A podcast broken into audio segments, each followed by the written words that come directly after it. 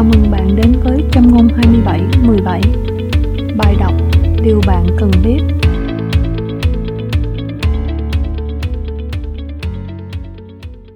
Chương thứ 14 Sự tái sanh. Câu gốc. Vậy nếu ai ở trong đấng Christ thì nấy là người dựng nên mới. Những sự cũ đã qua đi, Này mọi sự đều trở nên mới. Corinto nhì đoạn 5 câu 17 Câu hỏi, Sự tái sanh có nghĩa gì? Đáp Tái sanh là công việc của Đức Thánh Linh tái tạo hồn linh hư hoại của mỗi cá nhân tin nhận Chúa Giêsu để khiến người ấy tiếp nhận sự sống của Chúa và trở nên con cái Ngài. Corinto nhì đoạn 5 câu 17, Giăng đoạn 1 câu 12 đến 13, Tít đoạn 3 câu 5 đến câu 6, Phi-rơ nhì đoạn 1 câu 3. Câu hỏi, tại sao sự tái sanh lại cần thiết? Đáp, tái sanh là điều tối cần cho mọi người, nếu không tái sanh không thể thấy nước Đức Chúa Trời. Dân đoạn 3 câu 3 Nếu cha chỉ ban gia tài cho con cái thì cũng lẽ ấy Đức Chúa Trời chỉ ban cơ nghiệp đời đời cho những kẻ do Ngài sanh ra và được Ngài thừa nhận. Roma đoạn 8 câu 15 đến 17, Công vụ đoạn 26 câu 18. Nếu như Đức Chúa Trời cho những người tội lỗi, bại hoại, gian dối vào nước thiên đàng thì việc gì sẽ xảy ra? Sẽ có chiến tranh, bạo động, tội ác như ở trần gian ô trọc này. Ví dụ, con heo rất thích thú khi lăn lóc trong vũng bùn, nhưng nếu đặt nó trong một phòng khang trang đầy đủ tiện nghi thì nó sẽ không cảm thấy gì cả. Cũng vậy, không có một đời sống được đổi mới thì sẽ không thích nghi với trời mới đất mới được. Phía rơi nhì đoạn 2 câu 22, đoạn 3 câu 13. Câu hỏi, Kinh Thánh mô tả sự tái sanh như thế nào? Đáp, Kinh Thánh đã dùng nhiều hình thức để mô tả về sự tái sanh như một Tái sanh bởi Đức Chúa Trời, Dân đoạn 1 câu 13 2. Giữ phần bản tánh Đức Chúa Trời, Phê-rơ nhì đoạn 1 câu 4 3. Dựng nên mới trong đấng Christ, Corinto nhì đoạn 5 câu 17, Galati đoạn 6 câu 15, Epheso đoạn 2 câu 10. 4. Sống lại với đấng Christ, Colosse đoạn 2 câu 13, Epheso đoạn 2 câu 4 đến câu 6. 5. Sanh bởi Đức Thánh Linh, Dân đoạn 3 câu 8, Tích đoạn 3 câu 5 đến câu 6. 6. Lòng mới, linh mới, Thi Thiên 51 câu 10, Ezechiel đoạn 11 câu 19, 20, 36 câu 26 đến 37.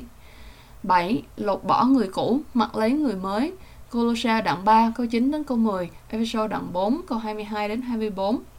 8. Từ tối tâm qua sáng láng, công vụ đoạn 26 câu 18. 9. Vượt khỏi sự chết mà đến sự sống, Giăng đoạn 5 câu 24. 10. Sự đổi mới tâm linh, Roma đoạn 12 câu 2, Tích đoạn 3 câu 5. Sau đây là đặc điểm của vài điển hình. Thứ nhất, dựng nên mới, tái tạo, Corinto nhì đoạn 5 câu 17. A. Sự tạo thành cũ. Một, kể từ Adam, cả nhân loại đều được hình thành bởi công lệ di truyền. Hai, thân thể được hình thành trước. Ba, mọi sự được hoàn tất nhanh chóng. B. Sự tạo thành mới. Một, Chính Chúa tái tạo từng người một, Galati đoạn 6 câu 5, Ephesos đoạn 4 câu 22 đến 23, Phêrô nhì đoạn 1 câu 4. 2. Hồn linh được tái tạo trước. 3. Hồn linh được tái tạo trong giây phút nhưng sự cứu rỗi thân thể phải đợi đến ngày Chúa tái lâm. Roma đoạn 8 câu 23 đến 25. Thứ hai, dự phần bản tánh Đức Chúa Trời. Ví dụ, nếu nhỏ vài giọt vi trùng trên bề mặt ly sữa thì cả ly sữa bị nhiễm độc. Cũng vậy, con người thiên nhiên đã nhiễm bản tánh hư hoại của Adam, Roma đoạn 5 câu 12, Giăng đoạn 3 câu 6. Đối với người được Chúa tái tạo hay được Chúa truyền đạt bản tánh của Ngài, người ấy có chí hướng mới, tư cách mới, tâm tình mới, đời sống mới. Ephesos đoạn 4 câu 23 đến 24, Colosse đoạn 3 câu 13. Thứ ba, sống lại với Đấng Christ. Người chưa trở lại với Chúa, tâm hồn có thể mở mang. Dù vậy, những uyên bác minh triết chỉ là sự khôn sáng về trần tục, nhưng phần tâm linh thì đã phân cách với Chúa, cho nên đối với những thực tại thuộc linh, họ vẫn tối tâm xa cách sự sống của Đức Chúa Trời.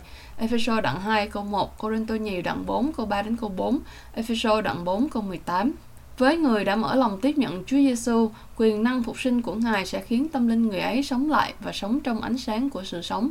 Phải huyền đoạn 3 câu 20, Dân đoạn 5 câu 24, đoạn 8 câu 12. Câu hỏi, được tái sanh bởi phương thức nào? Đáp, thứ nhất không phải loài người, không bởi tu hành hay cải tạo. Con người không thể tự mình làm cho mình trở thành con Đức Chúa Trời. Jeremy đoạn 13 câu 23, Esai đoạn 64 câu số 6. Nếu không nhờ ân sủng của Chúa, nếp sống thiện hảo nhất của người ngoại đạo cũng không đạt được tiêu chuẩn thánh của nước thiên đàng. Galati đoạn 2 câu 16, Roma đoạn 8 câu 7 đến câu 8, Colosse đoạn 2 câu 22 đến 23. Không bởi lễ nghi, các lễ nghi một phần nào đó đã chịu sự chi phối của tổ chức con người, sự tái sanh tùy thuộc vào ý muốn của Chúa. Gia cơ đoạn 1 câu 18, dân đoạn 1 câu 13, đoạn 3 câu 8. Qua câu chuyện người tử tội bị đóng đinh bên cạnh Chúa Giêsu được Chúa cứu rỗi có đảm bảo, chúng ta biết rằng người ấy được tái sanh dù không có cơ hội giữ một lễ nghi nào. Luca đoạn 23 câu 43. Thứ hai, chủ yếu là bởi Đức Chúa Trời. Gia cơ đoạn 1 câu 18. Đức Chúa Trời kêu gọi tội nhân qua kinh thánh, phê rơ nhất đoạn 1 câu 23 và qua sự trình bày của các môn đồ do Ngài sai phái. Công vụ đoạn 1 câu 8 Người nào hưởng ứng lời kêu gọi ấy bởi hành động ăn năn và tin nhận Chúa Giêsu thì quyền năng tác động của Đức Thánh Linh tái tạo linh hồn người ấy. Dân đoạn 1 câu 12, tiết đoạn 3 câu 5. Vậy Đức Chúa Trời là nguyên nhân chủ yếu và trực tiếp của sự tái sanh. Câu hỏi, người được tái sanh có những đặc điểm nào? Đáp, khi một người được tái sanh sẽ có kinh nghiệm những biến đổi. Đối với người này thì những biến đổi ấy nổi bật ai cũng thấy, còn đối với người kia thì êm đềm, nhưng dù sao cũng khởi sự có những biến đổi điển hình như Thứ nhất, từ miệt mài trong tội đến sốt sắng với việc công bình. Nếu trong quá khứ hãnh diện về số đào hoa hay tài khéo kiếm, thì nay thấy hổ thẹn về những tội ấy. Roma đoạn 6 câu 20 đến 21. Trong trường hợp vì yếu đuối mà phạm tội thì không thể ung dung sống trong tội lỗi. Thánh Linh cáo trách và thúc giục ăn năn để được thanh tẩy. Thi Thiên 32 câu 3 đến câu 5, Dân nhất đoạn 2 câu 1 đến câu 2. Song song với quyết tâm từ bỏ tội, Thánh Linh thay đổi những thói quen phạm tội bằng tấm lòng sốt sắng với những công việc công chính. Nhân nhất đoạn 1 câu 6 đến câu 8, đoạn 2 câu 29. Thứ hai, từ sợ Đức Chúa Trời đến yêu mến Ngài. Nếu trong quá khứ hay sợ trời phạt, trời hại, trời hành, trời đầy và nhất là sợ chầu trời, thì nay yêu mến Đức Chúa Trời và khao khát tương giao với Ngài như con với cha. Roma đoạn 8 câu 14 đến 16. Thứ ba, từ ích kỷ đến yêu thương anh em. Nếu trong quá khứ cái tôi là trọng tâm thì nay đấng Christ là mọi sự và trong mọi sự. Tình yêu Chúa nảy sinh tình yêu thương những người anh em trong Chúa. Dân nhất đoạn 3 câu 14, đoạn 4 câu 20, Colosse đoạn 3 câu 12. Thứ tư, từ ham mến thế gian đến ham mến lời Đức Chúa Trời và các sự ở trên trời.